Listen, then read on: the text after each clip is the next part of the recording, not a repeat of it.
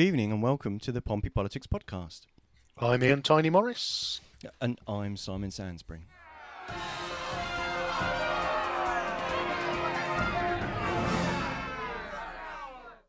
Good evening, everybody, and welcome to the latest edition of the Pompey Politics Podcast. Well, tonight's show is a it's a tapas of different topics. We are covering the national, the international, and the local, as you would expect from Portsmouth's finest political podcast. Possibly Hampshire's, I think, because I'm not sure there's another one in Hampshire. But anyway, and we've got a we've got a guest tonight. So Simon, welcome. And uh, who have we got? So we are indeed um, rejoined uh, by, um, thankfully, a frequent guest on the show, uh, Councillor George Madgwick for, of of Paulsgrove fame. Good evening, George.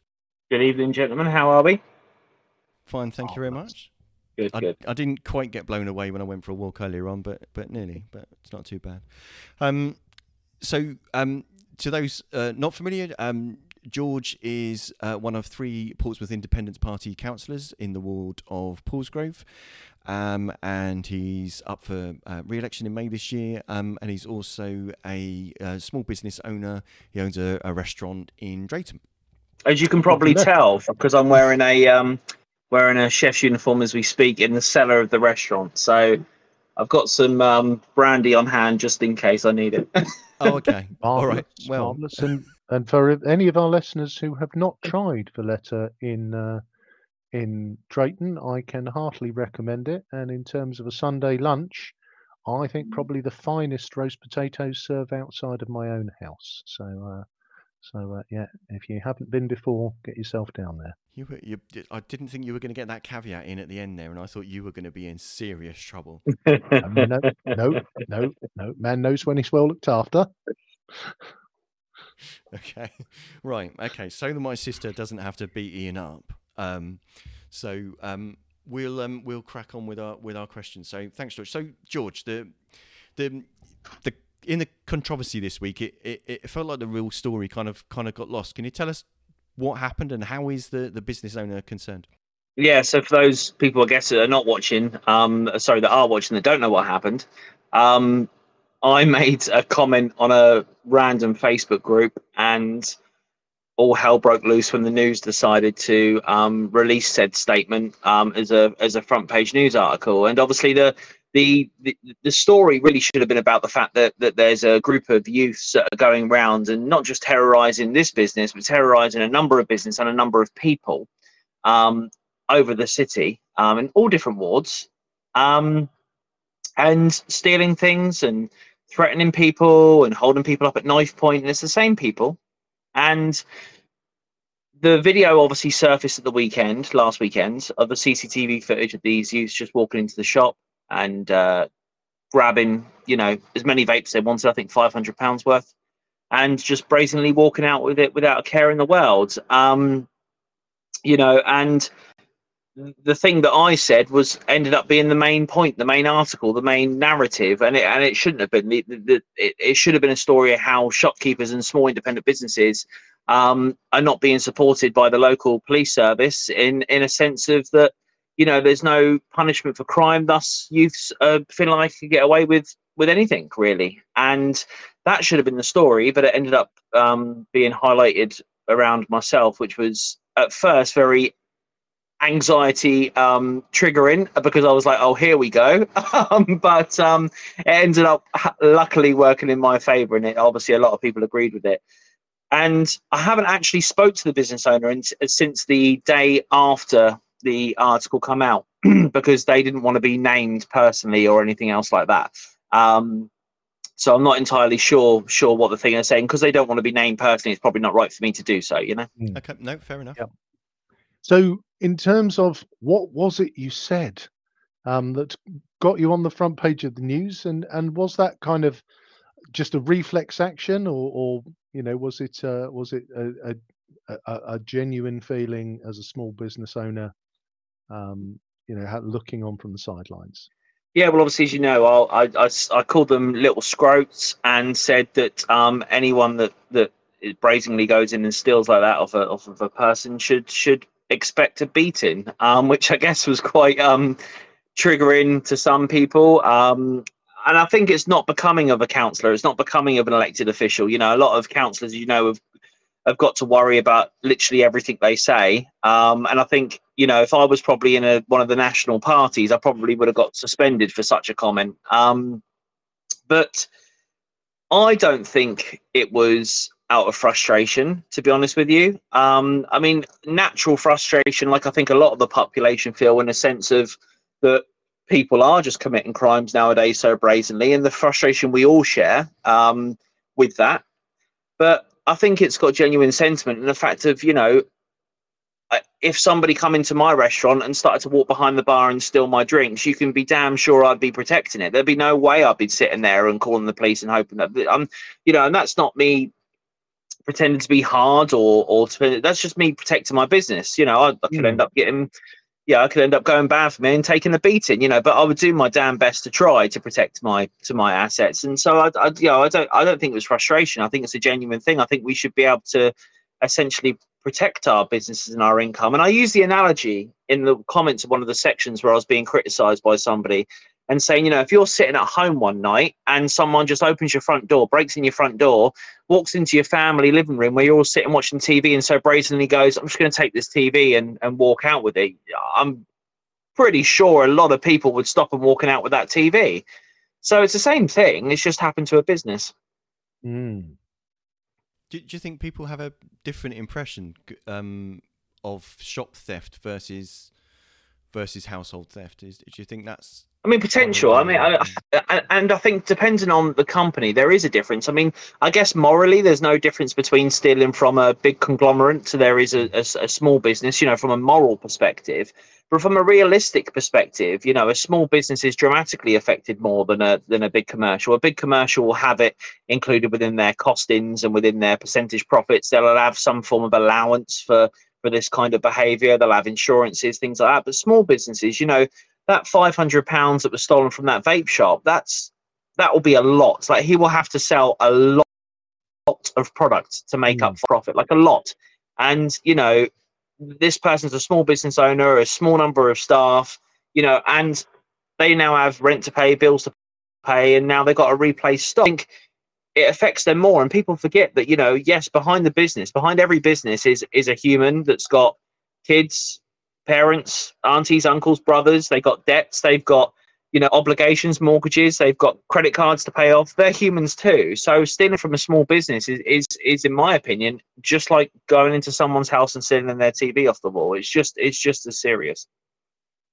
And I guess if we look at that, you know, a recent, you know, that in Cosham High Street, Boots closed uh, after being in a position where effectively they couldn't display any of their medium to high value stock because you know people were just walking in and helping themselves. And i guess whilst we look at boots as a major conglomerate and you know a very big player i guess for all of those people who relied on that shop to you know provide them a relatively low paid wage but it, it it paid them a living i guess you know that's the that's the bigger picture that we don't see completely. There's humans behind this you know and it's and once again it's uh, and i'm not here's on the flip side i'm not gonna i'm not about to condone stealing but if it was for example bread and milk or a bottle of water they were stealing that's different. They could be trying to feed their kids and not have enough money but when it's people just walking in stealing 500 quid of vapes you know something that's not a necessity to survive i think it's a whole different dynamic. Um and and that's where the problem comes i think you know. And i say these particular youths are very well known in portsmouth to a hell of a lot of people. And i think that's why also the article went so viral because a lot of people had people that knew them or or were victims of the same people. And i think that's that's what was pertinent about the article as well. So i guess that kind of leads us nicely on to as you said the, the news made it a front page story. Um do, do you think that they expected a different response to the to the the one that you you seen you've seen on social media? Hundred percent. The news love nothing more than to to dig at councillors wherever they can and create negative press stories. And you know, it, and and who can blame them? I think when when it broke, which was last Sunday, I think the article broke. Because I think it was this time last Sunday, and I was up in the kitchen upstairs, and one of our, our members of staff in the kitchen, a young lad, said, "Yeah, why do they post these articles, negative articles about you?" And I said to him, I said, "Well, you got to realise that you know, as part of everything I was saying, which a lot of people didn't see, was the fact I was saying, and the reason we got to do this because of underfunding with the police and blah blah blah. And I, I went into a whole narrative of, of, of why. And, and as, as, I explained to him, I said, "Yeah, can you imagine the article that says local councillor supports reinforced police patrols?" It's, it's a boring article. Whereas having a local councillor says little scroats deserve a beating is going to make people click. So I think you know they, they try and highlight the negative or the or the emotive aspect of it, and I think they were expecting, uh, as you say, an alternative response. I think they thought I was going to get hammered. And to be fair, I thought it was going to be very 50 50. Um, but I know both of you guys followed it, and especially Ian, I know you followed it. And I think we saw three negative comments across every single share, and the article got something like one point something million clicks or views or whatever it was within in the period. So there was only three three negative responses. So I um I definitely got away lightly on this one because I sometimes do open my mouth without thinking. Um, or or or um, open the keyboard on your phone without um without without pausing, perhaps. Yeah. But it um, but I, I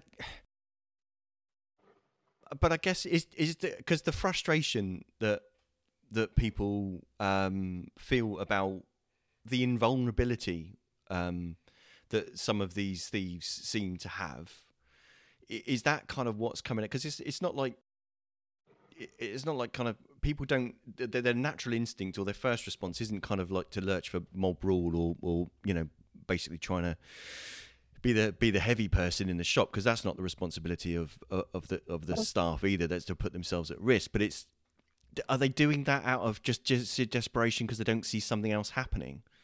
Do you, oh, I mean, is that, uh, is that the frustration? Yeah, is that where the frustration's coming from? Fundamentally, yes, of course. I mean, you know, uh,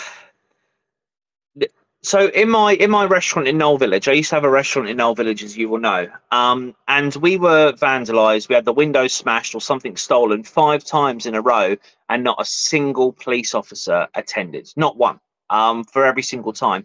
We found blood, we found you know all sorts of bits and pieces. They left something behind. Um, and we had to basically go and do our own research and put a reward out and track them all down and use the camera footage. And we had to do all the work basically. And once we had done all the work and we had found the people and, you know, and and we had confronted the parents and everything else like that, at that point, the police were like, "Oh, we can get involved now." We, you know, uh, uh and we had to be kind of our own investigative, you know, investigators to to figure out our own the own crime. It was it was ridiculous, and I think even I was getting to a point where I I felt becoming a bit vigilante-ish because like uh, what other result was there? You, you know, they've smashed my windows two, three times. They've graffitied my windows. They've come in and smashed by the bottles and taken the bottles out, and no one's listening. No one's doing anything. No one's stopping it happening. What other course of action do I possibly have? Um, you know, and I think that's that's that's how a lot of people are feeling nowadays. I mean, look at look at Hilsea. You know, Hilsea went through a rife amount of crime last year, mainly from youths, and you had private citizens. Um, you know, basically starting up a local security group. You know, um, there was there was a local guy that you probably know that owns a CCTV company who who got body cams and who got high vises and um, you know gave them to local volunteers and people and people had to start patrolling the streets and and you know it's but that's what it's kind of come to. Is it right? Absolutely hmm. not. But is it necessary? Yeah, right now it is. So if we look at it, uh, George, this this kind of this should we say aggressive shoplifting you know, w- with no, absolutely no regard for fear of being caught or being prosecuted. Do, do you see that as a failing of the police, the judiciary, or or something something else? Well, I think first of all, the, the, the case with the vapes is an ongoing investigation. So obviously, we've always got to be a little bit careful about what we say and so on and so forth. Um, you know, I, I have I have been made aware that the individuals that were responsible have been um, spoken to by the police. Um, I don't know much more, but I do know that they've been spoken to by police, um, and it's currently an investigation. So I think yeah, we'll bypass yeah. that one just for our own yeah. media safety. However, you know, if you're looking at more of a more generalistic term, Yeah, hundred percent. I think if you look at 15 years ago, I used to own. Um, I used to. I don't know if you guys remember, but I used to own a milkshake shop on Cosham High Street called Shake and Ice, um, and not a lot of people um, knew that was me, but that that was. And we used to. It was only there for about six months. It was a pop-up building we had, and we just used it for six months, and off we went. And one day we had all of our sweets stolen, and within an hour we had um, forensic scientists there, police there, taking fingerprints, swabs for two hundred pounds worth of sweets. That's what it was like ten years ago. Now you have a burglary and no one attends. So is it a failure of the police? I would say absolutely not. I've worked very closely recently with the um, local police force in Portsmouth, um, especially in the Paulsgrove, Cosham, Drayton, Hilsea, and Copnor area. Um, I've sat in meetings with the local police recently, and they've been nothing short of fantastic and responsive. However, they can only be responsive and fantastic to their limits of the hours in the day. You know, we always have a limits of the hours in the day, and they always have a limit of resources and a limit of people. And with the massive police cuts and the underfunding of the police service, um, that's where the system is failing. I mean, the, uh, the judicial system is also not fantastic because there's not harsher punishments for people that are under, you know, under the age of 18. And I think there needs to be some reform in that because they feel like they can get away with anything. So I think it's a two pronged issue. I think you have a, a weak judicial system in relation to um, in relation to a punishment for said crime of youths, whilst also having a massive underfunding from the police service in the last decade, which has resulted in them having to prioritise things. And you know, you yourself, guys, you know, it's you now. Would you rather police prioritise a attender or the mirror has been taken off them to prioritize. You want attempted murder. So they can only do what they can with the resources they have. Yeah, no, and I think that's a fair point, George. I guess the, the, the consideration is is whether we have a new breed of of kind of shoplifters and and whether they've evolved over time where you know as you say that it's the I guess it's the brazenness that you know yeah. that they they are known to the police. The police know it's them. They don't particularly make a decent job of hiding their faces on CCTV. Um, you know, and and there's an element of uh, with the police, as you say, often you know even when you did the legwork for them, you know that they find an individual, they've got all the evidence. That person ends up, you know, going to court and you know those it, it feels that there are you know there are a small hardcore of people who will just keep doing this in perpetuity. Well absolutely and i think you know i mean it'd be different for me because i'm currently a councillor but if i was a normal resident i mean because i'm a councillor they're plastered me all over the front page of the news of course but if i was a normal resident or say for example one of my relatives walked into co-op tonight took a packet of sweets off the shelves and walked out with it and got caught nothing would happen. Nothing would happen. they would get a slap on the wrist or a caution or a, nothing would happen. No, and that and that's and I think that's the thing from the youths. Not only do they know that one nothing will happen, but also the fact that that even if they do get caught, there's no real retaliation for that crime. So why not? You know, from their perspective, why not? Well, they've got to lose. You know, they don't see it in the lights of adults where we where we learn certain things and understand, yeah, become more conscious. But it comes onto the nature versus nurture debate, doesn't it? Then, but you you there's if there's no punishment, what why wouldn't they? No, no, uh, yeah, and I guess that's a whole societal framework question. So I guess the final question is the political one, George, which is that um, are you going to have to give yourself a, a stern talking to and threaten to remove the non-existent whip from yourself? Well, thank God I'm the leader of my own party, eh? Um, but um, you know, I, the the answer is no. I mean, we we we we all say things in our group, and so uh, sometimes you're going to say the wrong thing, um, or you're going to say the the wrong thing at the wrong time, or so on and so forth. And and every now and then the media are going to spin something. They did it to my father a couple of months ago, where they picked up one line from like this whole three, four minute thing he had and spun it, you know. And it, it just happens with the media. Um, I think as long as nobody is actively I'm not sitting there with a banner saying everybody beat up kids. You know, that's not what I'm saying. If I was saying that, I should no longer be a counsellor. You know, that's not what that's not what the narrative or the story is. I think am I getting a telling off? My dad certainly called me and said, if I did this, you'll be telling me, you know, give me a right hiding right now, you know. And um, you know, a few of us counsellors were a bit worried about what the response would be. But within an hour, you know, the, within an hour, I could breathe again, you know. And I think you do have to support a public opinion, you're a but the public that put you in that position, you know, people often say the court of opinions are relevant, but it is completely in in the world because the public are your boss. So, as I say, this time I got away with it, and it went for me rather than against me. But knowing me, I will um, knowing me, I will probably say something in the future once again to get me into trouble, and I will have to tell myself off because. Uh, if you catch me at 1 a.m. after I've had a busy day, I, I kind of become a keyboard warrior sometimes. It, it, it, it, would never happen to me, George, but obviously yourself and Simon are a risk, aren't they? So, um... indeed, indeed, indeed. Are you guys looking forward to the elections coming up anyway? Uh, the, the hurly burly of May, yes, definitely, and um, yeah, no, uh, we are.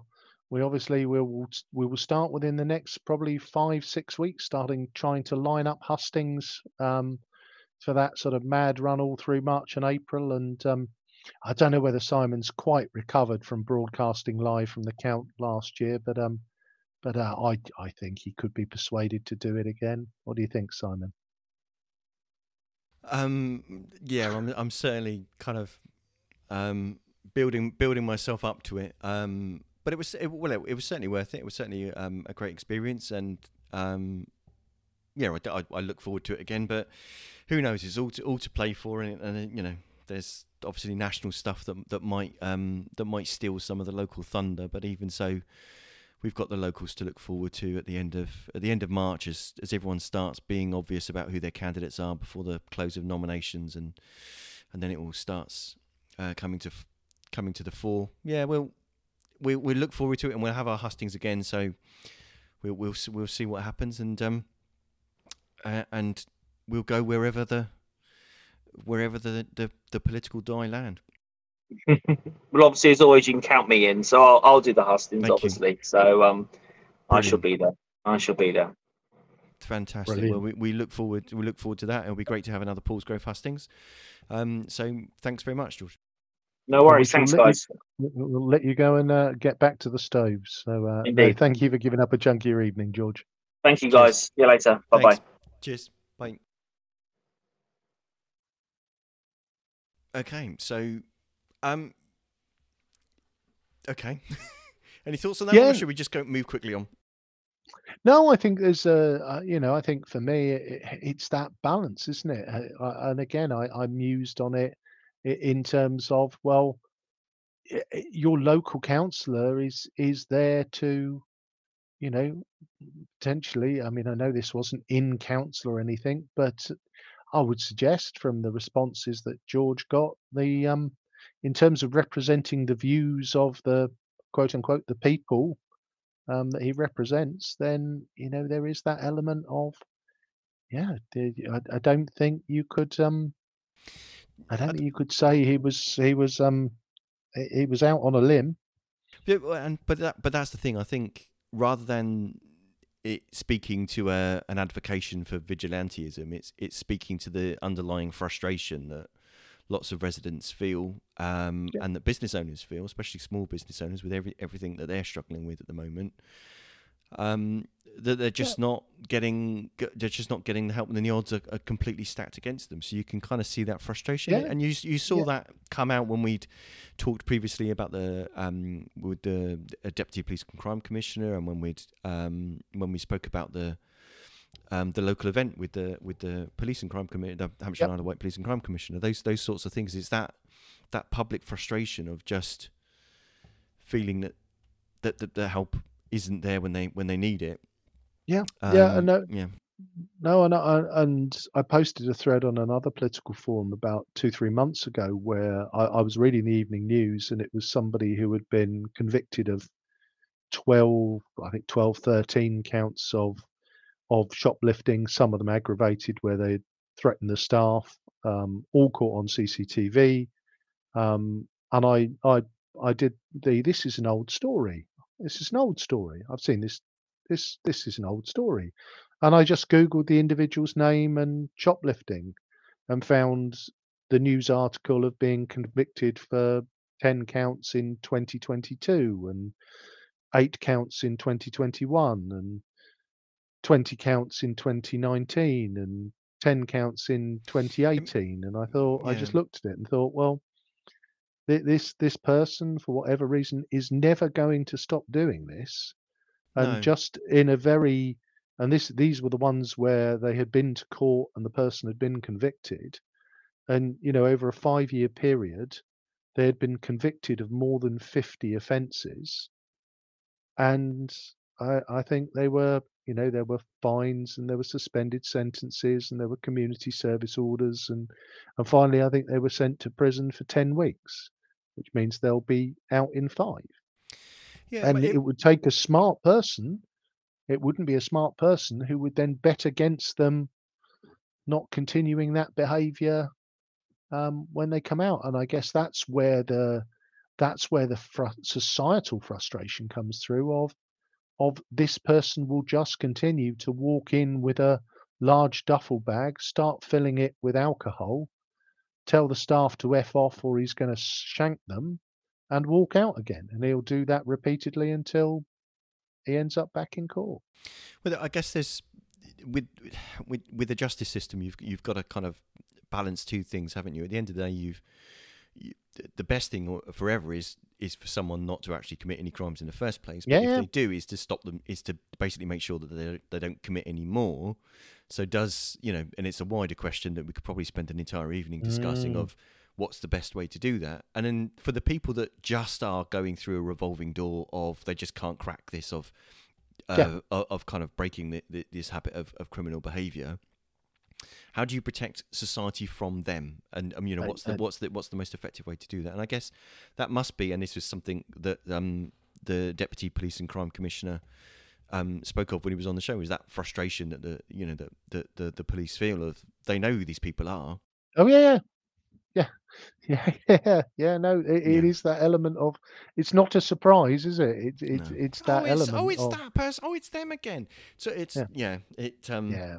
mm. anywho. Well, if we speak then of matters judicial, um, on Yes. to the f- on to the fun and games this week in uh, in Parliament with the Rwanda bill. Now, I know we've covered this in in uh, some depth before on on other shows. So, just a a recap for anyone, I guess, who's lived under a stone and doesn't sort of know what the Rwanda bill is, um, or, or or kind of the the whole Rwanda plan more than a bill.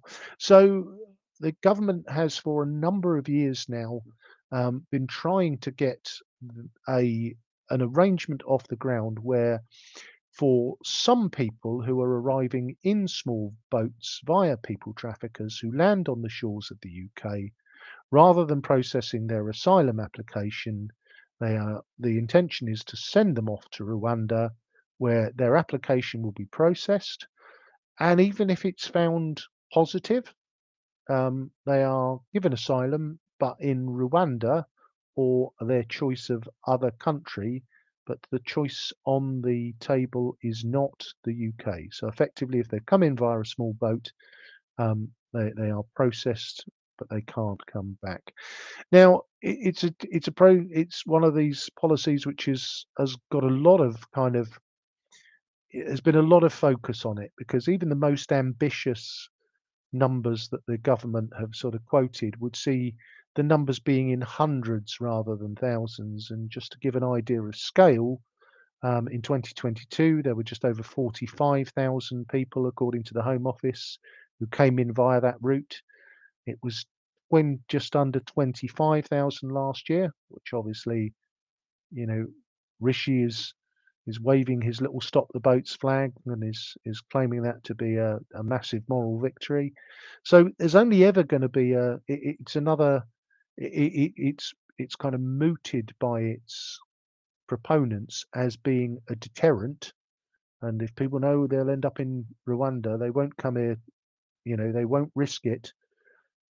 But then, of course, it was ruled as unlawful by the Supreme Court because Rwanda is in a safe country, according to the Supreme Court. Is that a fair synopsis so far, Simon, or did you want to? Yeah, no, that, to- well, that, that, I mean, as an abridged version, yeah. I mean, and and then the government plan was to get round that by declaring Rwanda a, a safe country. Is that right? Yeah, that is that is kind of the plan. So um, so the the uh, and again, I, I you know people may not believe that we do research on for this show, but I say no, no, no. So I I read this this afternoon uh, elements and extracts from the Rwanda bill, and effectively what the bill that was talked about this week going through Parliament was a effectively a legal construct that said no, no, Rwanda is safe because and effectively what it looked to do was set aside a number of kind of international treaties and some of the rulings of the European Court for Human Rights um, to say, uh, effectively, to say, well, even if they say that Rwanda isn't safe, we in the UK believe it's safe, and so under UK law, that trumps the uh, you know any international or outside influence and uh, so we can crack on sending people to Rwanda. So that was the that was the premise of the bill, but uh, and, and little Rishi there was very keen to get that pushed through, but unfortunately he's he he was kind of attacked by uh, what looked like it was going to get a bit bumpy for for him. Um, you know, with four different groups uh, coming, sort of looking to organise a rebellion. So you know, there- there's the um, there is um, the the is, this where first the, group. is this where the group names get steadily more ridiculous the more the, as you go further down the list? I well, it could do. I mean, there there is the there is you know, if we start off with with a group that call themselves the New Conservatives, Oh, good. and grief. okay. well, and and Yeah. I guess the New Conservatives could be could be relabeled as the really rather uneasy Conservatives, um, and so these are fundamentally the the group in 2019 who were um, who were elected in the red wall seats. And looking at the opinion polls at the moment, I think it would be fair to say that they don't feel entirely safe um, that they're going to get home over the next um, when the next election comes. So obviously their position is is you know they believe that they they were elected fundamentally on Brexit based issues. So there there was a, a fair smattering of them who were um, you know who were going to sort of lead this rebellion, and there were a couple of sort of fairly high profile resignations. I'm just trying to remember the chap's name. Lee Anderson was probably the most high profile, deputy leader of the Conservative But Party, and lost- another chap, Brendan Clarke-Smith. Yeah, didn't they lose two deputies because they were going to support one of the amendments that supposedly were going to make the bill tougher? And the government's position was we can't make it any tougher because if it does, it will basically it won't work. International the international courts will shoot it down, and then Rwanda, who've also said that we're not going to break international law for you guys. Yeah. So we'll have nowhere to send people, even if they actually finally manage to get a plane uh, to take off. And and that's where it becomes Yeah. because you've got this new conservative group who, who obviously had had their piece. You've got the um you've got the hardline Brexiteers who are still chuntering that things weren't Brexity enough. So Bill Cash himself wrote one of the uh, one of the amendments. Then then you've got the old uh, you've got the people for whom it is alleged that um, they are preparing their leadership challenge either before or after the next election. And uh, our local, one of our, I was going to use the word local heroes, which might raise an eyebrow too, but uh, Fareham's very own Suella Braverman was in that camp. And then the final group, who were basically having a big old snipe at Rishi and his plan, were the Friends of Boris Johnson, which sounds like a lovely woodland group that meet and go on rambles, but they're not that at all. Um, so, so these sort of four Th- came th- together. They're not an offshoot of the National Trust, then.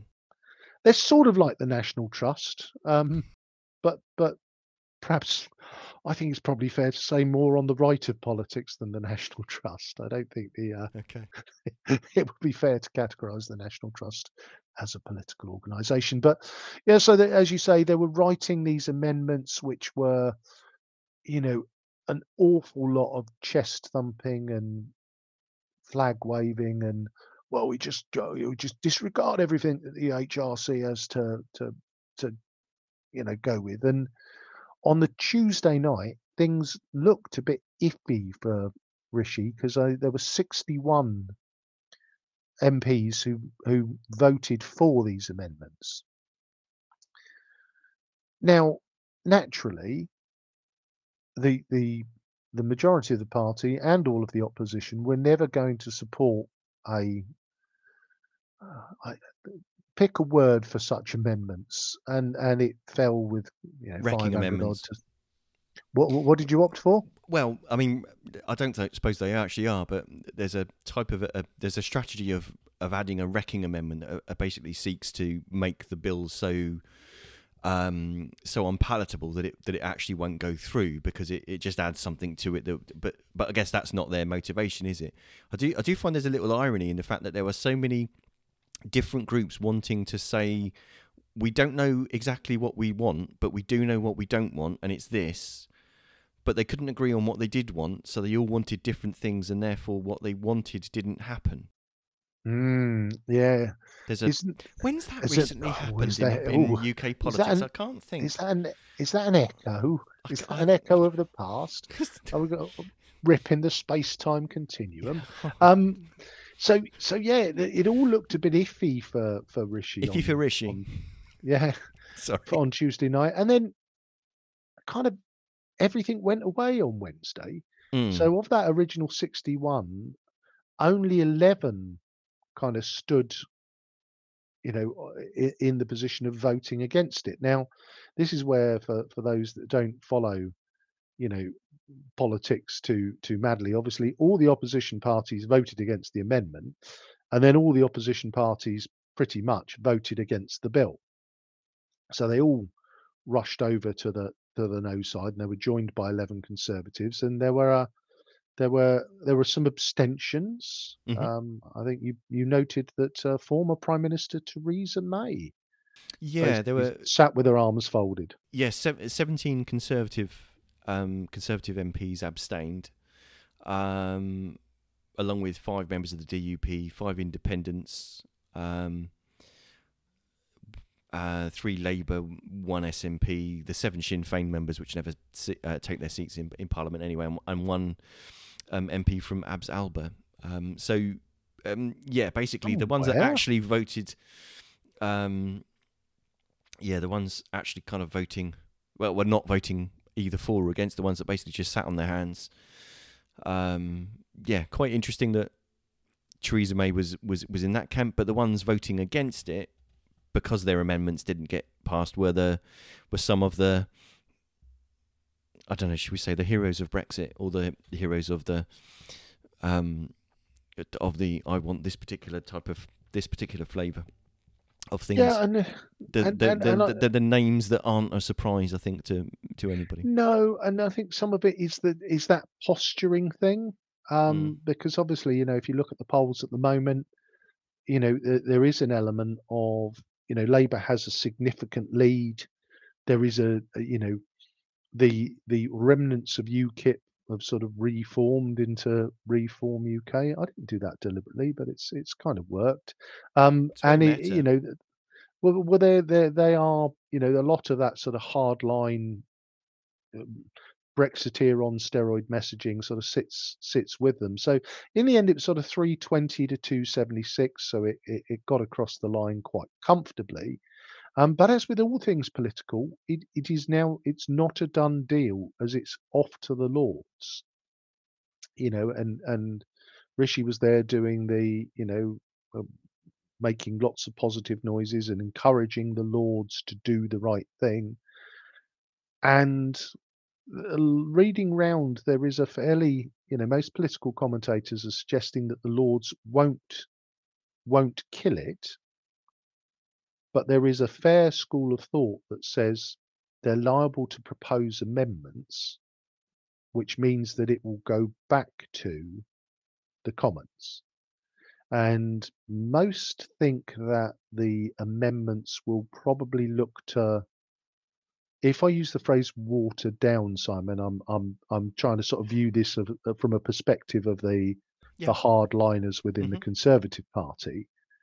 So there's an element of for eleven and some abstainers, it wasn't hardline enough.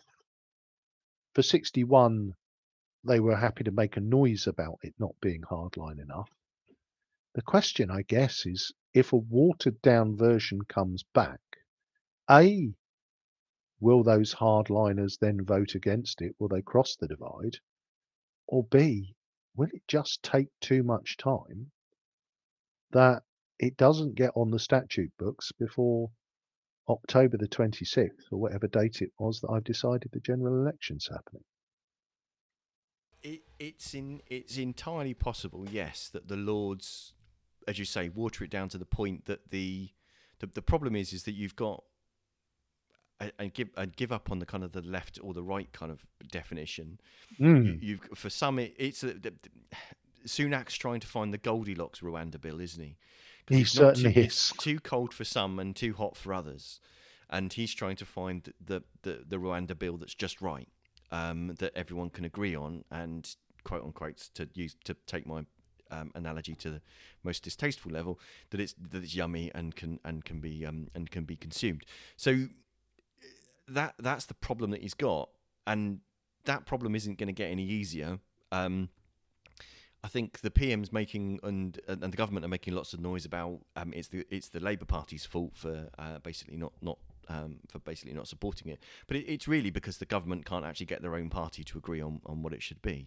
But they, they still they still got a substantial number of um, majority, haven't they? So I guess there's a there's a majority Yeah. of 44. So they've got some numbers to play with, and it's still to get through. It's just the 64 million dollar question is just how much watering down to use to use your metaphor does does the lords um, engage in and where does the government go from there Yeah, and I think there is a there is a piece where, uh, uh, and you know, it's a very contentious bill, and I think you know the whole, you know, I I've never been a the greatest fan of it. Uh, I I I'm, I'm sort of okay with the idea of a deterrent, but when the total cost of it is looking that it's going to run to 400 million pounds, and for every asylum seeker that ends up in Rwanda, it'll cost 63,000 pounds more than processing them in the UK. That doesn't look like great value to me, but again, having done my research today, the whole the fact that the whole asylum system currently costs 4 billion pounds a year, including 8 million pounds a day on hotels. Um, i i- it's an element of if 400 million over five years works, then I guess that's a bit of a bargain. If it if it brings down the you know the the, the 20 billion cost over five years, but it it's an element of I guess where I've always thought, even if I try and look at this in a very cold, hard way, somebody who is prepared to pay a person smuggler to get them across the channel in a small boat, knowing that at that point their asylum application, be it valid or not, does not have a hundred percent chance of being approved. They're, they're they're gambling, aren't they? And so there's an element of if you're if there's 25,000 coming across and only let's pick a number 500 are going to end up in Rwanda then if you look at all the risks and all the you know all, all the the the those you know, odds don't look even- like a deterrent do those they? those odds those odds aren't working for me. If i've made you know uh, if i have come you know if i have trekked all across europe from syria and i've done the whole people smuggling thing going oh well your odds your chances are there's now a i don't know a 2% chance that you might end up in rwanda well i'll roll the dice i think and uh, and that's the thing for me is that it's for me it's it's Rwanda can't both be a deterrent and a safe place to send people. Yeah. And it's all well and good using phrases like illegal migration, but if you don't have legal migration, then you are actually just. I mean, it, it's how did that work out for prohibition um, in in the states? You you just basically give give that trade to other people, and as you say, the chances of someone actually being caught and therefore and, and then them even being um, sent sent to Rwanda um, are so low that it that it doesn't work as a it, doesn't work as a deterrent. So both on a logistical sense, on a practical sense, and a financial sense, and a human in a humanity sense, I, I think it's a bonkers idea. But it seems to be a we're going to do this thing because it's a three word so slogan that we we we kind of really like. Um, and all of this shouting and hammering of tables in Westminster, as you say, may just come to naught because it just won't happen before the next general election. Yeah, and I and I think there is an element of you know uh, it, it's a complex process, isn't it? And I think the difficulty, and again, the difficulty the Conservatives have at the moment is that, as you say, Rishi's trying to take this this this kind of mediating line, but at the same time, you know, he's got Reform UK on on the extreme edge, banging the table and appealing to to a section of the electorate that that you know you know effectively think we should build a wall do you know what i mean it's that element Yeah. of you know from a political perspective you know that those are not voters that are going to going to look to Sir Keir Starmer or even your beloved Liberal Democrats in the next election. So they're either voting Conservative or they're voting Reform, and um, Yeah. Rishi needs every vote he can get at the moment. So yeah, Well, I- even within his uh, own, even within his own party. But let's move. Well, we move on to the next exactly that, exactly that. Which brings us on to our final topic. What have you got for us, Simon? So, talking of gaining votes, so up until the 16th of January, um, Mm. it was the case that if you left the UK, if you migrated, so if you emigrated from the UK, that you lost your right to vote in UK general elections and referendums. God hope we don't have any more. Um, for after 15 years of leaving the country, um, and there's been a, Seems very fair. Um, Yeah. well, y- y- yeah. There's a there, there- there's um, some argument points around that. So basically, there's been a campa- campaign going on for for decades uh, with um, with with some um, really key principal principal figures like um, World War II veteran Harry Schindler, who'd moved to Italy some 40 years ago and sadly passed away in 2023 before. Uh, before this, this policy change came in came into effect, but essentially now what, what is the case is that if you if you leave the UK, um, you basically retain your right to vote um, in UK general election and referenda for life. Um, Oh. And instead of previously you needed to um, you needed to register to vote every year, now you only need to register to vote every three years, um, and you register at whichever local council, local authority that you were um, you resided under when you were in the UK. Um, and um, the council will also give you a reminder in the last four months of your three-year period to tell you that your your right to vote is is just about to expire. Um, and this even applies to this um, to people that were that when they left the UK they weren't old enough to vote. So yes, so if you leave the if you if when your family um, emigrates to um, you know for example Australia, um, you know if you're 12 when you when you become legally old enough to vote in the UK, you're able to register to vote and vote in UK general elections and referendum. So This so th- this applies to people whether they are people that are just happen to be working for long periods of time abroad and they intend to return to the UK, but also to people that are not intending to return to the UK except for you know visitation to family etc possibly. So um and also by now being on the electoral roll this means that people that currently aren't allowed to personally donate to political parties in the UK that don't pay any tax in the UK don't reside in the UK will now be able to make donations to political parties. Um, that couldn't possibly be anything to do with it rather than the votes i'm not sure well, it it all seems a bit peculiar to me, Simon. I find this I find this all rather bizarre because, uh, well, I find many things with the sort of whole expat community quite bizarre. Uh, there is a political forum we're both aware of where I learned only recently that one of the most ardent Brexiteers on there, who is very vocal about the dreadfulness of of the EU and how they've been campaigning since the early 70s.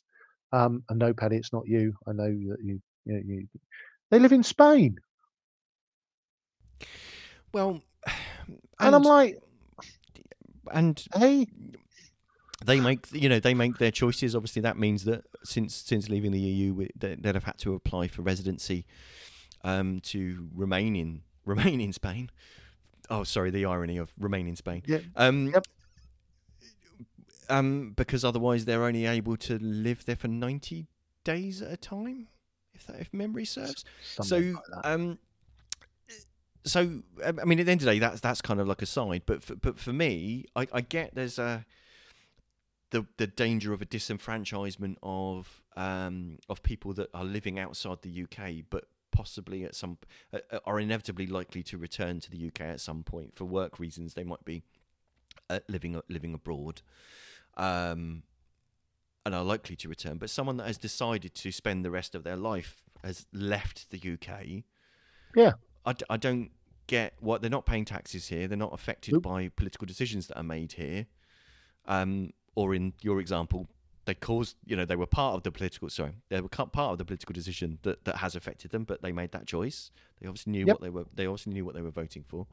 Um, so d- uh, to me, I, d- I, I actually think that this is this is not the right policy. Interestingly, the, the Labour Party were were not in favour of of this and wanted to retain basically the, the 15 year mark. So, um, yeah, I mean, other countries seem to have things about um, people that are working abroad from their country still have the ability to vote, and and um, but I don't know how long that goes on. And and from a practicality point of view, because we don't have digital voting, anybody that's that is abroad Yep. can either vote by post, and the dangers will be that by the time the postal ballot gets to them and they fill it in and return it, it's going to miss the voting window. Um, or they have a proxy vote. And here's the thing: on the on the government website, it says the three ways to make sure that you can vote in the election if you're no longer a UK resident and but entitled to vote. You can either have a postal vote, or have a proxy vote, so get someone else that still lives here to vote on your behalf, or get this, come back to the UK and vote, and go home again. well, it's it's a I mean, okay, it's Um, a thing, it, uh, but It, yeah, I mean it's a day out, isn't it? I mean it's a, you know, I I I I do it because I have to, but I'm I'm slightly peeved at having to walk down to the local church hall to I- place my ex. I can just- X. I'm not sure if I had to fly halfway across the world. I'd, I'm, I, you know, Well, again, all I'm of- all for the democratic process, but I'm not sure I'd bother. all, all of these media moguls with their private jets suddenly swooning in, Well, uh, yeah, I, sweeping and back I into think the country. And and this is one of those ones, Simon, where you, you kind of look for what's behind the story, don't you? Because, you know, again, I, I, and I look at it and it's like, oh, your local council now has to set up a database and keep Yeah. the database up to date, and they have to send you the reminder, and Yeah, and then you know- mail you in Australia or Spain or wherever you Yeah. might be. you know, and and even if it's you know, if it's an automated, even if it's an automated email, it it's just somebody's got to do something with it, and it, it's it's that element to enable somebody who has decided to naff off and live elsewhere. I this is one where I am, and I I got your little cynical eyebrow raised there in terms of is this about? But I yeah, I, I guess there's an element of usually the people that are that have got that much money are smart enough to find ways to move their money Well, into the country and, and I mean, and well, I mean, come well. I mean, you know, there'll there'll be. I'm sure there'll be banks, not Arron Banks. Um, no that um that understand the the mechanisms for that. Um, I I did a I did a rough poll on Portsmouth Politics Facebook group. Um, and by and large, the result was um, so far has been um, basically not in favour of of the policy. So basically, that it should have stayed as it was. yeah Um, so there was an interesting little little um, conversation, and just say that the government's own figures say that that means that the eligible voters so non-UK resident eligible voters will go from somewhere around one million to somewhere around um, three point five million.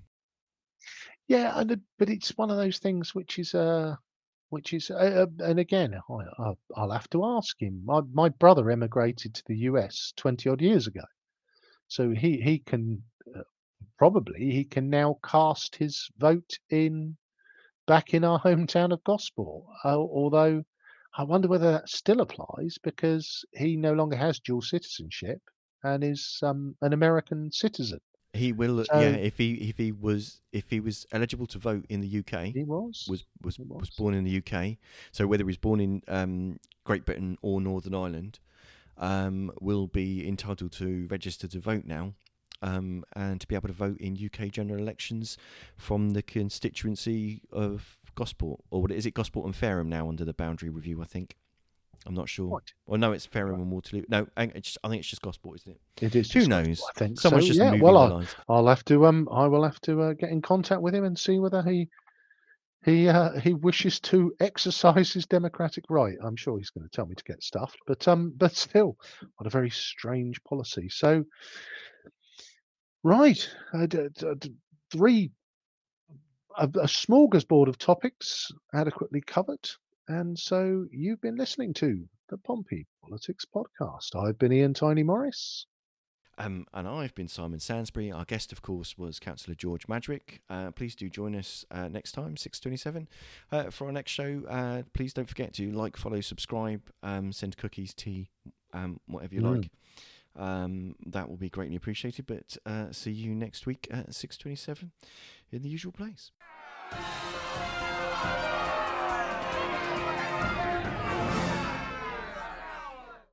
Thank you for listening to this episode of the Pompey Politics Podcast. If you want to make sure you get notifications about upcoming shows and get to know when we're live, we normally broadcast live 6:27 p.m. on a Sunday evening. Then follow us on Facebook at Pompey Politics Podcast. You can also follow us on Twitter at Pompey Politics One. Please, if you'd like to, feel free to leave a review wherever you listen to your podcasts, and you can even ask Alexa to play the podcast for you. Alexa, play the latest episode of the Pompey Politics Podcast. Getting Pompey Politics podcast from Amazon Music. Alexa, Playing the latest episode. stop. see? It's easy.